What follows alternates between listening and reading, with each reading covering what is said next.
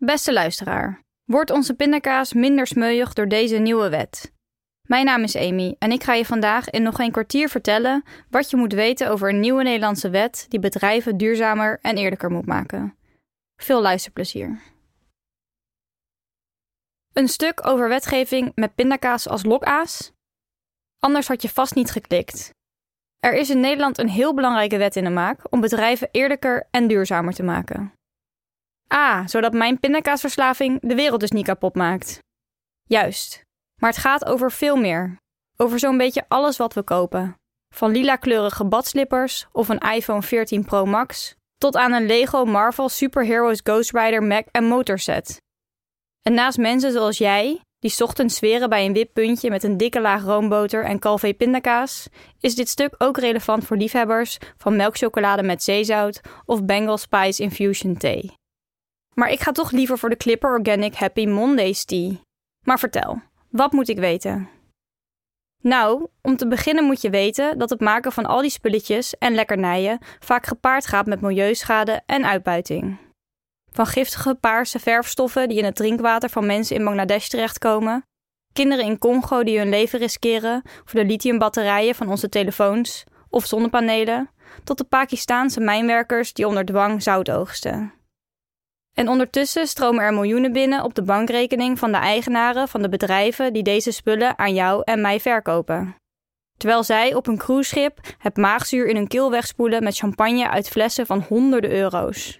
Dit is een scène uit de film Triangle of Sadness. Dikke aanrader trouwens. Hufters zijn het. Daarom koop ik zoveel mogelijk fair trade en biologisch. Maar zelfs dan verdienen de cacaoboeren en kledingarbeiders veelal te weinig om van te leven. En zo'n keurmerk garandeert niet dat oeroude bossen bespaard blijven bij de aanleg van palmolieplantages. Want palmolie is wat pindakaas zo lekker smeuig en goed smeerbaar maakt. Als individu kun je daar helaas weinig aan doen. Daarom klinkt de roep om regelgeving steeds luider en werken politici in Den Haag aan een wet. Aha! Maar hoe gaan die regels de vieze nasmaak van mijn broodje pindakaas dan verhelpen? In het initiatiefvoorstel staat dat bedrijven die in Nederland gevestigd of actief zijn, jaarlijks verplicht onderzoek moeten doen naar problemen in de productieketen en de risico's hierop. Ook moeten ze hierover publiceren in hun jaarverslagen, inclusief de manier waarop ze eventuele misstanden gaan aanpakken of hebben aangepakt. Als ondernemingen dat niet doen, kunnen ze straf krijgen. Dus in het geval van jouw pindakaas moet de producent, Unilever, weten waar alle ingrediënten vandaan komen. En het bedrijf moet checken of het winnen en pellen van de pinda's en het verkrijgen van de plantaardige oliën, zoals palmolie, vetten en zoutkorrels, niet gepaard gaan met milieuschade of sociale problemen. En stel nu dat Unilever bij een van de honderden Argentijnse pindaboeren ontdekt dat er mensen op het land werken die zwaar onderbetaald worden, dan moet het bedrijf dit melden en werken aan een plan om dit op te lossen. Het kan bijvoorbeeld een hogere prijs gaan betalen aan de pindaboer, zodat die een fatsoenlijk loon kan uitbetalen aan zijn medewerkers. Maar het kan ook zo zijn dat de desbetreffende boer genoeg geld krijgt, maar dat grotendeels in eigen zak steekt. Dan kan Unilever ervoor kiezen om hier geen pinda's meer af te nemen. Dat klinkt als een behoorlijke klus. Is het niet wat veel gevraagd van bedrijven? Ja, voor bedrijven die wereldwijd hun spullen laten produceren, zal het een hele klus zijn om erachter te komen waar hun spul precies vandaan komt. Laat staan wat er op die plekken speelt. Alleen al een bedrijf als Zeeman werkt met zo'n 350 fabrikanten in 13 verschillende landen. Dat bedrijven de productie van hun spullen uitbesteden aan fabrikanten op allerlei plekken is natuurlijk wel een keuze. Het is elders vaak veel goedkoper, oftewel winstgevender. Als er op die locaties dingen misgaan, kunnen bedrijven daar niet altijd wat aan doen. Maar in de praktijk zie je vaak wel dat een kledingfabrikant de nijsters te weinig loon geeft, omdat de opdrachtgever, bijvoorbeeld een bedrijf als Zeeman, te weinig betaalt. Of dat een fabrikant ervoor kiest om de verfstof in het drinkwater te lozen, in plaats van op te vangen en schoon te maken, omdat er geen geld is voor een waterzuiveringsinstallatie. Heel fijn dat je favoriete modemerk duurzaamheid zo serieus zegt te nemen, maar als het de kledingproducenten niet helpt door duurzaamheidsinvesteringen te doen, is het een wassen neus. Deze wet moet ervoor zorgen dat bedrijven zich de vraag stellen: op welke manier is mijn gedrag hier van invloed op de problemen daar? Maar Amy, op de radio hoorde ik iemand zeggen dat hij vanwege deze wet met zijn bedrijf uit Nederland weg wil. Mhm, de topman van baggerbedrijf Boskalis, Peter Berdowski genaamd, suggereert misschien uit Nederland te vertrekken als deze wet aangenomen wordt. Hij stelt dat de wet te vaag is, waardoor rechters hem straks om allerlei redenen kunnen vervolgen, met het risico op een gevangenisstraf. Als voorbeeld noemt hij de baggerschepen waarmee ze hun werkzaamheden uitvoeren. Die varen op fossiele brandstoffen omdat schonere boten nog niet bestaan. Hij weet niet hoe hij zijn voetafdruk met 55% terug kan brengen tegen 2030, wat wel van hem wordt gevraagd in de huidige wettekst. Oké, en klopt dat van die baggerschepen? Het kan goed zijn dat milieuvriendelijker opereren soms heel lastig is als er nog geen alternatieven zijn, zoals in het geval van schepen. Maar als het baggerbedrijf kan beargumenteren waarom het niet lukt en kan laten zien dat het er wel alles aan doet om dat te veranderen, zal het hier niet op afgerekend worden. Maar is zijn vrees voor hardere straffen dan onterecht? Ja, want nergens in de wet staat dat hij als bestuurder strafrechtelijk vervolgd kan worden. Wat er wel in staat, een bedrijf als Boskalis kan juridisch vervolgd worden als het weigert om onderzoek te doen naar en te rapporteren over de risico's in hun productieketen. Maar dit gebeurt wel pas na meerdere waarschuwingen en boetes. Het klopt dus niet zoals Berdowski zelf stelt dat hij achter de tralies kan belanden als hij zijn vloot in 2030 nog niet verduurzaamd heeft, of als zich misstanden voordoen bij een van zijn zakenrelaties. En nog even los van dit, niet alleen in Nederland, maar ook in Frankrijk, Duitsland, Noorwegen, Australië en op Europees niveau is wetgeving in de maak of al ingevoerd die bedrijven verplicht verantwoord te ondernemen. Boskalis kan dus uit Nederland vertrekken, maar de kans is groot dat het vroeg of laat alsnog aan dit soort verplichtingen moet voldoen.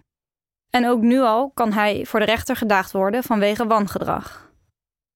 Maar waarom wachten we de Europese wet niet gewoon af?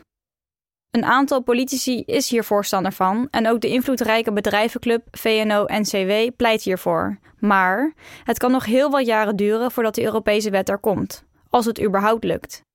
En als die er komt, moeten lidstaten daar zelf invulling aan geven. Dan komt deze Nederlandse wet heel goed van pas. Het laat daarnaast ook zien dat de noodzaak van regels op dit gebied groot is, wat tot meer draagvlak in Europa kan leiden. En nog even tussen ons. In Nederland pleiten VNO, NCW en politici van VVD en CDA voor Europese regels, maar in Brussel zelf lobbyen hun collega's juist voor een afzwakking van die wet. Nogal hypocriet, niet? Eh, bah, politieke spelletjes. Ik wil gewoon weten wat dit voor mijn pindakaas betekent. Oké, goed. Als deze Nederlandse wet wordt aangenomen, kan het goed zijn dat bedrijven hun spullen op minder plekken laten produceren en samenwerken met minder afnemers. Zo wordt overzichtelijker waar wat vandaan komt en hoe dingen worden gemaakt. Dus mogelijk komen de pinda's straks niet meer uit Argentinië, maar uit Noord-Amerika, omdat daar minder misstanden spelen. Ook zou het kunnen zijn dat een ingrediënt als palmolie helemaal verdwijnt uit de kalveepot, als het Unilever niet lukt om de olie gegarandeerd eerlijk en duurzaam te verkrijgen. Als het daar dus geen goed alternatief voor kan vinden, betekent dit voor jou dat je wel wat meer kracht moet zetten om je bammetje te smeren. Helaas. En wat doet dat met de prijs? Het kan zijn dat de prijs van pindakaas omhoog gaat, als bedrijven er straks achter komen dat ze meer moeten betalen aan hun leveranciers om hogere lonen en duurzaamheidsinvesteringen mogelijk te maken, wat heel goed denkbaar is. En dan kunnen ze dit door gaan rekenen aan de consument, aan jou dus. Maar jij, uh, jij vindt het wel een goed idee, zo'n wet. Zeker, ik denk dat wetgeving heel hard nodig is, want nu houden bedrijven te weinig rekening met het milieu en met mensen. De vraag is alleen of deze wet werkelijk verschil kan maken. De wet verplicht bedrijven nu alleen om inzicht te verschaffen in waar hun spullen vandaan komen, welke mogelijke negatieve gevolgen daarbij spelen en wat ze daaraan gaan doen. En als ze dat niet doen, kan de toezichthouder een last onder dwangsom of een bestuurlijke boete van maximaal 10% van de netto omzet opleggen. Hoe streng die controle gaat zijn, hangt af van hoeveel mensen, middelen en geld hiervoor worden vrijgemaakt. En helaas vallen heel veel bedrijven nog buiten de initiatiefwet. Die zou nu alleen gaan gelden voor de grootste bedrijven met 250 werknemers of meer. Maar mijn grootste twijfel is meer fundamenteel van aard. In de huidige economie wordt zoveel mogelijk winst maken voor aandeelhouders nog steeds als hoogste doel gezien. Kijk maar naar het nieuws van afgelopen weken over de recordwinsten van Unilever, Albert Heijn en Shell. Het leeuwendeel van dat geld gaat niet naar de boeren die onze avocado's plukken of onze kruiden telen en ook niet naar investeringen in schone energie. Nee, het komt terecht bij een groep mensen die er al heel lekker warmpjes bij zit. Kortom, moet je niet ook iets veranderen aan de structuur van bedrijven als we milieu en mensenrechten boven winstmaximalisatie willen zetten? Afgelopen week lieten twee ministers weten dat de initiatiefwet wat hen betreft te veel vraagt van bedrijven. Het gaat dus nog spannend worden wat de uitkomst van deze wet gaat zijn. Jammer, want ik had Boskalis best nu al wel willen helpen verhuizen. Het is de missie van de correspondent om voorbij de waan van de dag te gaan. Onze correspondenten voorzien het nieuws van context en schrijven over de grote thema's van deze tijd. De correspondent geeft me de vrijheid om mijn nieuwsgierigheid te volgen en de tijd om verhalen te schrijven. En zo probeer ik onzichtbare structuren zichtbaar te maken en een andere kijk te bieden op debatten die het nieuws domineren. Dan gaat het minder over het spelletje en veel meer over wat er op het spel staat. Vanaf dag 1 zijn onze artikelen, boeken en podcasts gefinancierd door onze leden. Volg ons op onze journalistieke zoektocht. Overweeg eens lid te worden van de correspondent. En maak daarmee samen met ruim 70.000 anderen onze onafhankelijke journalistiek mogelijk. Dus word lid van de correspondent. Ja. Word lid. Word lid.